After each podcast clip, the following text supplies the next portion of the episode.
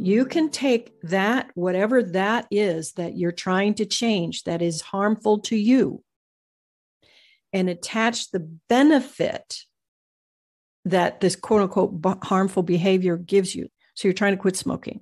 So you can attach that benefit to something else. So the the benefit of smoking is it calms you. So you can find something else that calms you. Do you, you get what the guides are talking about? And that is how change starts. It first starts with noticing exactly what's going on. And then it moves to mindful awareness. And then it's linked to new behavior. That's change in a nutshell. Anything you want to change, you can change that way.